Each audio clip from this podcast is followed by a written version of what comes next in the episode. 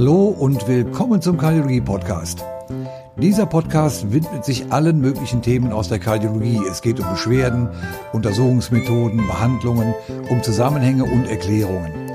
Und das Ganze soll so erklärt werden, dass Sie es auch ohne ein längeres Medizinstudium verstehen. Und selbst wenn man Medizin studiert hat, es wird Beiträge geben, die sich speziell an Ärzte richten und in denen auf verschiedenen Themen aus der Kardiologie eingegangen wird. Alle Beiträge erscheinen in unregelmäßiger Folge, also abonnieren Sie diesen Podcast. Und wenn Sie sich nun verwundert am Kopf kratzen und sich fragen, was ist das denn?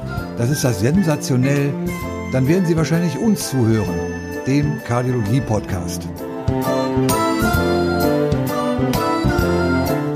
Die Podcasts sind für Menschen gedacht, die sich über etwas informieren möchten, die sie aber gerade keine Informationen aus dem Bücherschrank oder aus dem Internet holen können.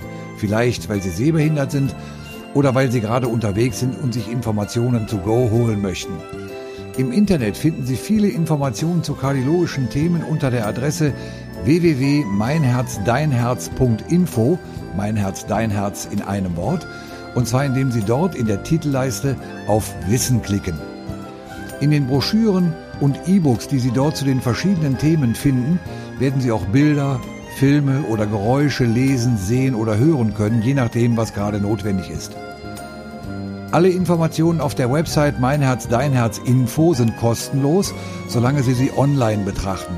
Nur für i- oder E-Books wird manchmal eine kleine Gebühr erhoben. Ach übrigens, ich bin kein ausgebildeter Radiosprecher, das heißt die Stimme von Udo Schenk, meinem Lieblingssprecher, wird sicherlich wesentlich besser und seriöser klingen. Aber ich kann es nun mal nicht besser und Udo Schenk ist zu teuer. Hören Sie nun also einen Podcast zum Thema Bypass-Operation. Ich bin Andreas Lauber.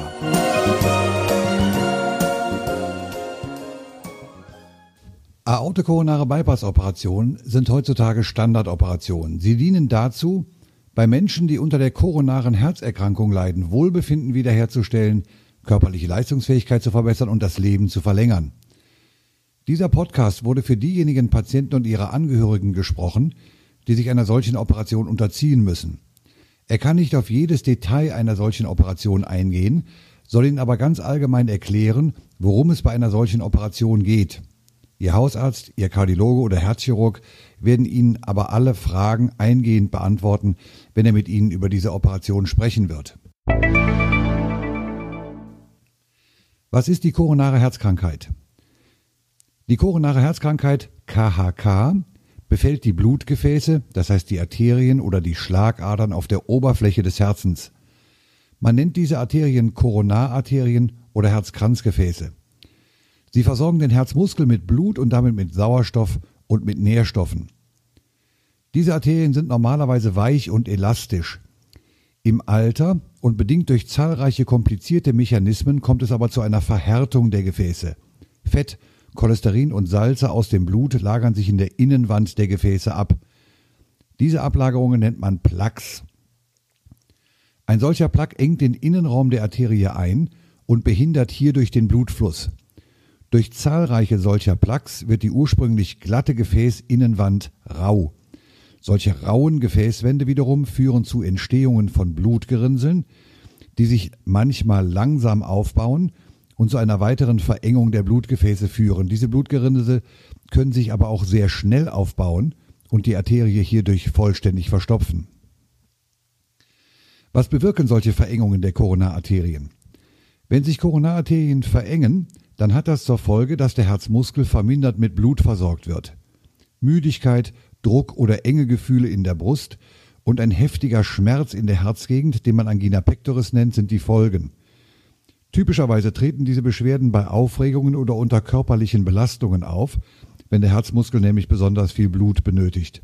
Normalerweise klingen die Beschwerden schnell wieder ab, wenn man die Belastung unterbricht und Ruhe einhält. Wenn sich eine Koronararterie plötzlich verschließt, wird der Blutfluss zu einem Teil des Herzmuskels abrupt unterbrochen. Hierbei kann der Herzmuskel absterben und hierdurch irreparabel beschädigt werden. Dieser Moment macht sich durch einen äußerst heftigen Schmerzanfall bemerkbar, der im Gegensatz zu den oben genannten Angina pectoris Anfällen nicht wieder abklingt. Ein solches Ereignis nennt man Herzinfarkt. Der Herzmuskel kann wieder ausheilen, Hierbei wird der Muskel aber durch Narbengewebe ersetzt. Im Gegensatz zu lebendigem Herzmuskel ist solch ein Narbengewebe tot und kann sich nicht mehr zusammenziehen, das heißt es kann nicht mehr an der Arbeit des Herzens teilnehmen. Wenn diese Narbe nur sehr klein ist, kann sich das gesamte Herz schnell wieder vollständig erholen. Wenn die Narbe aber sehr groß ist, schwächt sie das Herz, denn der gesunde, übrig gebliebene Herzmuskel wird nicht mehr in der Lage sein, die Arbeit des abgestorbenen Herzmuskels mit zu übernehmen. Manchmal kann man versuchen, die verengten Gefäße durch eine Ballonerweiterung durch eine PDCA aufzudehnen. Hierzu gibt es eine Broschüre und auch einen Podcast, was Sie über eine Ballonerweiterung PTCA wissen sollten. Wenn eine solche Ballonerweiterung nicht möglich ist oder wenn sie mit einem zu großen Komplikationsrisiko verbunden ist, führt man besser eine aortokoronare Bypassoperation durch. Hierbei schafft der Chirurg eine Umleitung, durch die das Blut an der Verengung oder an dem Verschluss vorbeigeleitet wird. Was ist der Nutzen einer Bypassoperation? Der Sinn einer solchen Operation besteht darin, den Herzmuskel wieder ausreichend mit Blut zu versorgen.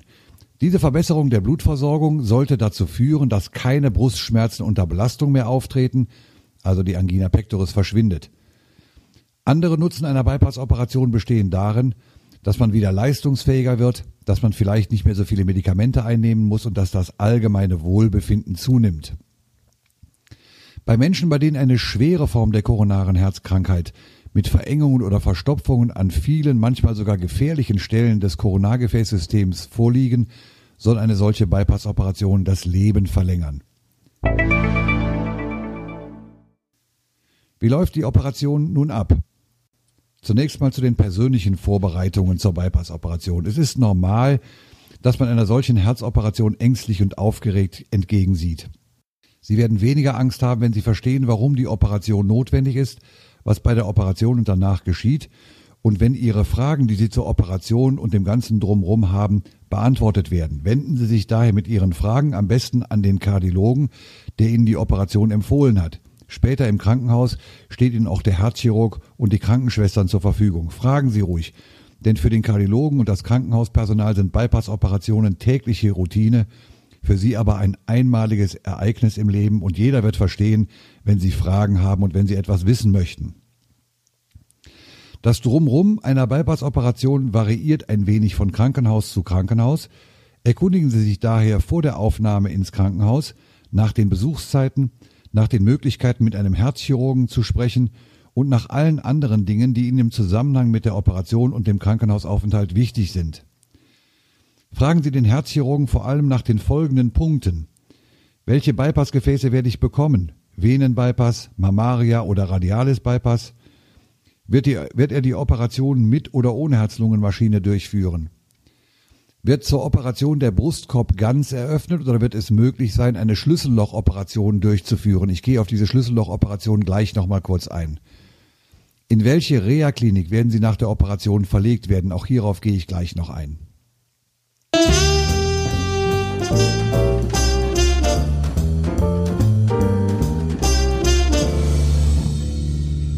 Es gibt bestimmt eine Menge Fragen im Zusammenhang mit einer solchen Operation. Daher begrüße ich jetzt Fräulein Andrea. Fräulein Andrea, Sie haben sich das bisher alles angehört. Haben Sie denn noch irgendwelche Fragen? Ein paar Fragen hätte ich da schon. Zum Beispiel, was soll ich ins Krankenhaus mitnehmen? Ja, da ist zunächst mal der ganze Papierkram, also Krankenhauseinweisung, die bekommen Sie von Ihrem Hausarzt oder vom Kardiologen und die muss vorher von der Krankenkasse abgestempelt werden. Ihre Versicherungskarte, einen Zettel mit Ihrer Rentenversicherungsnummer, die Sie am besten zu Hause aufschreiben sollten und eine Liste mit den üblichen Medikamenten, die Sie normalerweise einnehmen. Und vergessen Sie auch natürlich die persönlichen Sachen nicht, also Unterwäsche, Schlafanzug bzw. Nachthemd, Trainingsanzug, Unterwäsche, Socken, bequeme Hosen, Oberhemd oder Polohemd, Kulturbeutel mit der üblichen Ausrüstung, Seife, Zahnbürste, Zahnpasta, Rasierzeug, Hautcremes, Deo, Kamm und so weiter. Nehmen Sie Musik mit, ein kleines Radio mit Kopfhörern, ein MP3-Player, also beispielsweise ein iPod, das ist nämlich gut für die Seele. Und vergessen Sie auch Lektüre nicht, Zeitschriften, Illustrierte, leichte Lektüre. Ich liebe zum Beispiel Krimis, aber nehmen Sie keine Fachlektüre mit und nehmen Sie auch kein Handy mit. In welchem Krankenhaus werde ich operiert werden und wer meldet mich an? Ja, Claudia, die Entscheidung, dass Sie operiert werden müssen, hat Ihr Kardiologe gefällt, als er die Herzkatheteruntersuchung durchgeführt hat. Er wird mit Ihnen auch besprechen, in welchem Krankenhaus der Eingriff vorgenommen werden soll. Wenn Sie mit der Operation und dem Krankenhaus, in dem sie durchgeführt werden soll, einverstanden sind, wird Ihr Kardiologe Sie dort anmelden. Sie selbst müssen sich zunächst um nichts weiteres kümmern. Einige Zeit nach der Anmeldung werden Sie entweder direkt vom Krankenhaus aus, von Ihrem Kardiologen oder von Ihrem Hausarzt darüber informiert werden, wann der Aufnahmetermin sein wird. Fragen Sie Ihren Kardiologen, wer Sie über den Operationstermin informieren wird. Die Benachrichtigung wird aber auf jeden Fall rechtzeitig erfolgen, sodass Sie genügend Zeit haben werden, um sich über Operation und Krankenhaus zu informieren und um alle Vorbereitungen zu treffen. Welche Vorbereitungen sind denn eigentlich zu einer Operation nötig?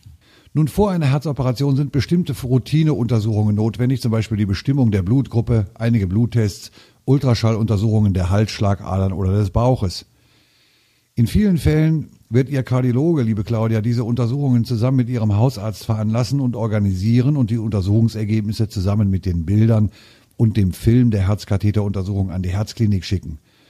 In anderen Fällen führen die Herzkliniken die erforderlichen Untersuchungen unmittelbar vor der Operation, aber auch in ihren eigenen Räumen durch. Ihr Hausarzt oder Kardiologe werden Ihnen sagen können, wie es die für Sie ausgewählte Klinik normalerweise hält. Sie benötigen zur Aufnahme im Krankenhaus eine sogenannte Krankenhauseinweisung, mit der die Berechtigung ausgesprochen wird, sich im Krankenhaus behandeln zu lassen. Grundsätzlich ist es gleichgültig, ob Sie diese Einweisung von Ihrem Hausarzt oder Ihrem Kardiologen bekommen. Am besten wird es allerdings sein, dass Ihr Kardiologe sie Ihnen aushändigt, denn nur er kann noch eventuelle Zusatzinformationen auf dem Formular vermerken, die für die Herzklinik vielleicht notwendig sind. Es ist nötig, dass Sie mit dieser Krankenhauseinweisung zu Ihrer Krankenkasse gehen und die Behandlung hier genehmigen lassen. Es handelt sich dabei um eine reine Formalie. Die Krankenkassen lehnen einen solchen Eingriff niemals ab, wenn Ihr Arzt ihn als notwendig angesehen hat. Diese von der Krankenkasse abgestempelte Krankenhauseinweisung müssen Sie zur Aufnahme mit ins Krankenhaus nehmen. Sie dürfen vor einer Operation bestimmte Medikamente, zum Beispiel Aspirin, ASS, Rheuma oder Schmerzmittel Cortison oder die Antibabypille eine gewisse Zeit lang nicht einnehmen. Um welche Medikamente es sich dabei handelt, wird man Ihnen aber in einem Brief mitteilen, den Sie aus der Herzklinik erhalten werden und mit dem Sie auch über den Aufnahmetermin informiert werden. Setzen Sie diese Medikamente nicht einfach ab, sondern sprechen Sie zuvor mit Ihrem Hausarzt oder mit Ihrem Kardiologen. Denken Sie auch daran, etwas Geld mit ins Krankenhaus mitzunehmen, Sie benötigen es, wenn Sie beispielsweise in die Cafeteria gehen wollen, ein Telefon am Bett haben möchten oder auch für die Zuzahlung, die nach den heute geltenden Gesetzen 10 Euro pro Krankenhaustag beträgt. In den meisten Krankenhäusern müssen Sie im Voraus für eine mittlere Liegedauer von etwa 10 Tagen, also 100 Euro bezahlen. Werde ich Bluttransfusionen bekommen? Manchmal muss man während einer Herzoperation Bluttransfusionen bekommen, um die Blutverluste während der Operation wieder auszugleichen. Haben Sie keine Angst vor diesem fremden Blut. Jede Blutkonserve, die Sie heute bekommen, ist zuvor gründlich auf Infektionsrisiken, also auf Hepatitis, die Gelbsucht, auf AIDS oder andere Gefahren untersucht worden. Darüber hinaus muss bei weitem nicht jeder Patient für eine unkompliziert verlaufende Bypassoperation Blutkonserven bekommen. Das hängt so ein bisschen vom Operationsverlauf ab. Und was ist eigentlich eine Schlüssellochoperation? Damit der Chirurg an ihrem Herzen arbeiten und die Bypassgefäße annähen kann, wird der Brustkorb normalerweise weit eröffnet. Dazu wird das Brustbein in gesamter Länge durchgetrennt.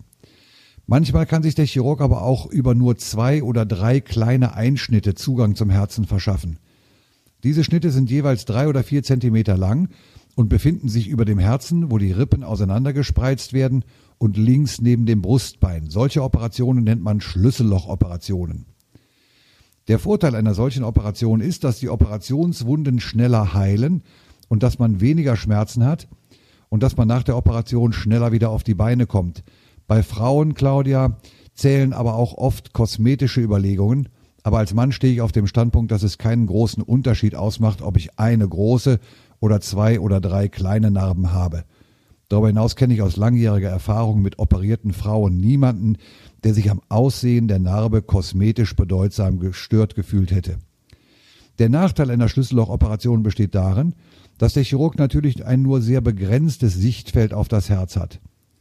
Manchmal wird eine Operation auch als Schlüssellochoperation begonnen und dann stellt der Chirurg während der Operation fest, dass er nicht genug sehen kann. In solchen Fällen muss der Eingriff dann während der Operation erweitert werden. Bestehen Sie also nicht auf einer Schlüssellochoperation, denn das Operationsergebnis soll nicht schön, sondern gut sein. Und gut operieren kann jeder Chirurg nur, wenn er sehen kann, was er behandeln muss. Das war der erste Teil des Podcasts, was Sie über eine Bypass-Operation wissen sollten. Weiter geht's im zweiten Teil.